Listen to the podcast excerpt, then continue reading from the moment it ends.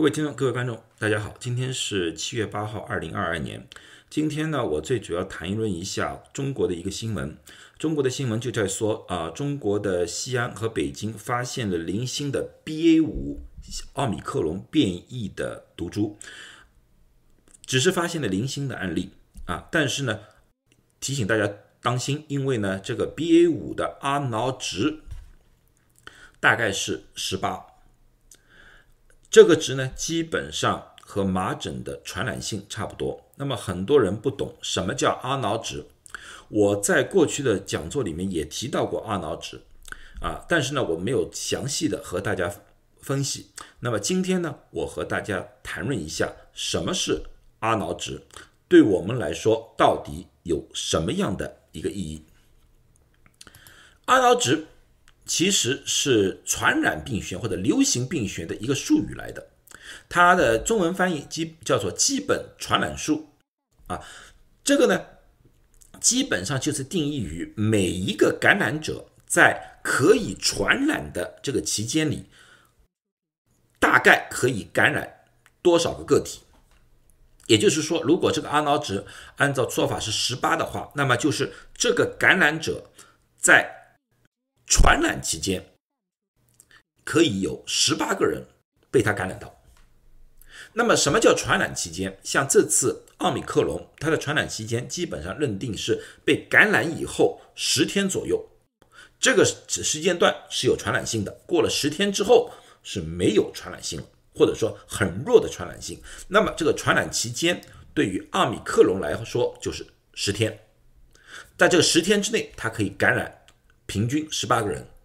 但是这个值并不是一个硬数据，而是一个估算的，大致估算的。为什么说是估算的？因为这个值的前提是所有的人都没有免疫力，也就是说，要回到二零二零年的开始的时候，没有人感染过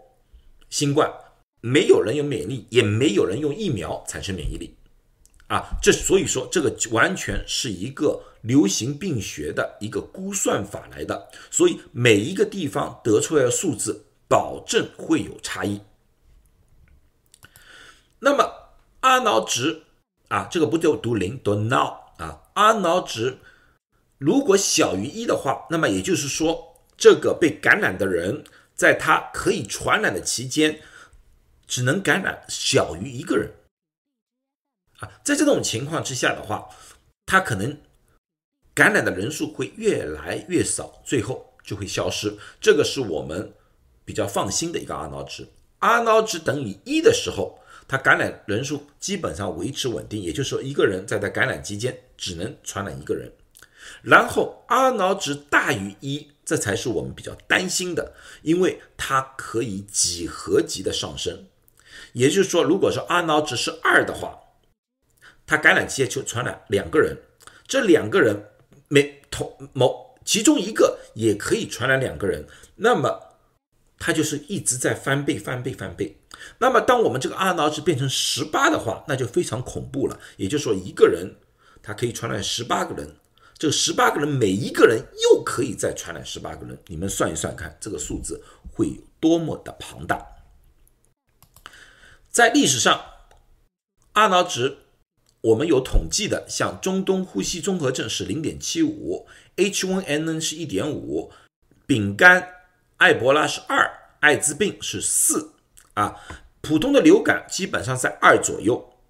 水痘、流行性腮腺炎是十，这已经很严重的了，天花风疹风呃风疹是七，历史上记录最多的是麻疹，最高我们是十八。那么我们看看这次新冠。新冠刚刚开始，二零二零年刚刚开始的时候的原始毒株，我们发现是三点三 R 脑值，Delta 也就是说去年夏天的时候的那个感染值是五点一，而这次奥密克戎完全进入了一个全新的阿脑，就是个传染性的状态。BA one 的时候，也就是十二月份的时候那一波的时候阿脑值已经达到了九点五。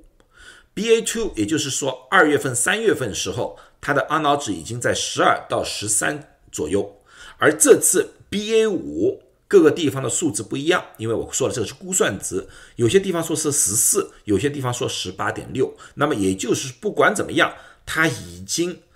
非常接近于麻疹啊，这个已经是一个非常恐怖的一个数字来的了。阿脑值它受很多外界因素的影响啊，不是每一个病毒它有自己的特性，每一个变异有这样特性。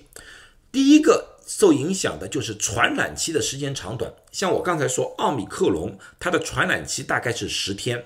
如果说出来了一个变异，它的那个传染期的时间超过十天，变成二十天的话，那么可想而知，阿脑值就会上升，因为它有更多的时间去传染第二个人。第二种是互相传染的可能性，传染的途径，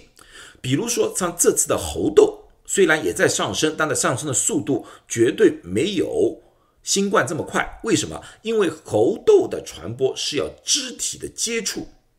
啊，这种情况之下比呼吸道要困难了很多。所以说，哪怕它沾染了一丁点的病毒就会被感染，但是它的传播途径的不同，所以这造成了猴痘大规模的传播。至今为止来看的话，不会像新冠这么厉害。啊，因为呼吸道我们是无法进行任何方面的呃避免，戴口罩也只是降低风险。最后一个就是和传染源接触时间的长短也和阿脑有关。这个什么概念？就是说你这个人越聚集度越大的，那么你接触传染源的时间也会越长。比如说你在一个大楼里面，在一个办公室里面，在一个电梯里面。那么这种情况之下的话，你的接触时间就会长一点，那么你被感染的可能性也就增加了，那么这个阿脑值也就会上升了，这些都可以影响阿脑的阿脑值。至今为止，阿脑值只是一个估算数字，是非常难以找到一个准确数值的。为什么？因为现在我们阿脑值的估算方法。都是要在传染期过了以后，我们才能比较准确的推算出来。而现在的 BA 五正好在传播期间还没有结束，所以说和 BA two 一样，刚刚结束。BA two 其实也还是有些地方在传 BA two，在这个情况之下的话，非常难以估算出这个阿脑值。也这也就是为什么刚才我说了，BA five、BA 五的阿脑值介于。十四到十八之间，啊，第二个问题就是阿脑值呢，其实是个平均数来的，在流行病学里面呢，经常会有这样说法，就是说有些感染者是一个超级感染传染者，他很容易把病毒传染给别人，啊，用另外一种说法呢，就是说百分之八十被感染的案例，完全有可能只有百分之二十的人在传染。啊，当然，我们在计算的时候，我们不能以这个百分之二十的传染者为基础，而是要做一个平均值。啊，这也就是为什么在传染期没有过之之前，我们很难得到一个阿脑值。啊，然后呢，现阶段还有一个问题，就是个自然免疫和疫苗的干扰。现在我们有很大的一部分的人已经被 BA one、BA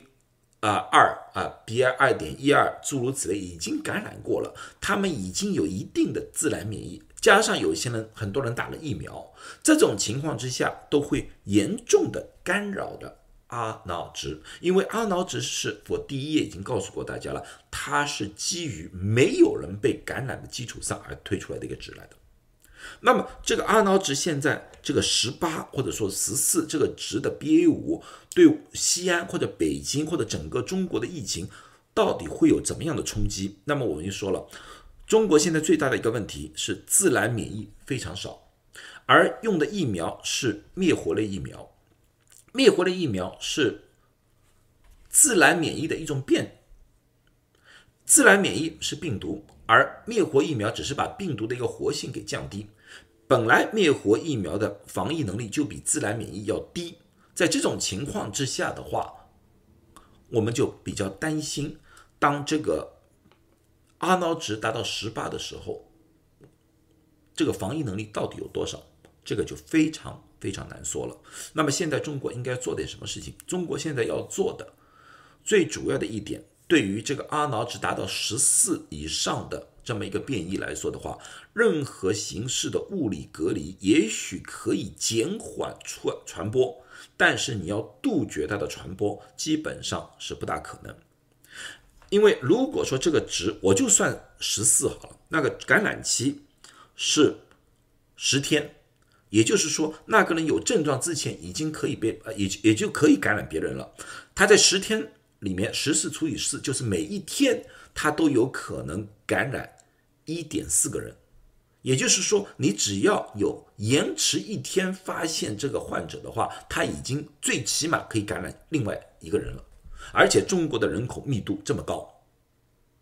啊，那个阿脑值肯定和其他地方会有一些不同。那么在这种情况之下的话，不可能只找到一个或者零星两三个案例，因为他们的传播速度实在太快了啊！任何形式的物理治疗，他们的物理隔离一定要做到一种什么程度？就是说，所有的人，所有的人都和别人隔离开来，没有任何的人类的活动。甚至于包括没有任何的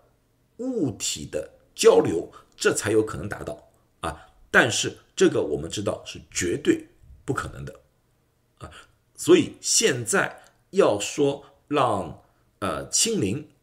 对于这个阿脑指来说的话，我感觉是不大可能的。那么现在要做到的一点，就是要防重症。和防死亡，防重症、防死亡的最主要的一点，并不是建立方舱，而是建立负压病房，让重症患者有特别的负压病房，有特别的呼吸器。我相信，以中国的工业能力，制造负压病房，准备足够的呼吸器不难，但是有一点。现在很难，而且现在必须要做，就是专职的医护人员。这些医护人员并不是普通的都可以做的，因为你要观察呼吸器，一定要有专业的训练。啊，好，那么今天我就讲到这里，希望有关方面能听到这方面的声音啊，谢谢大家，希望大家都健康。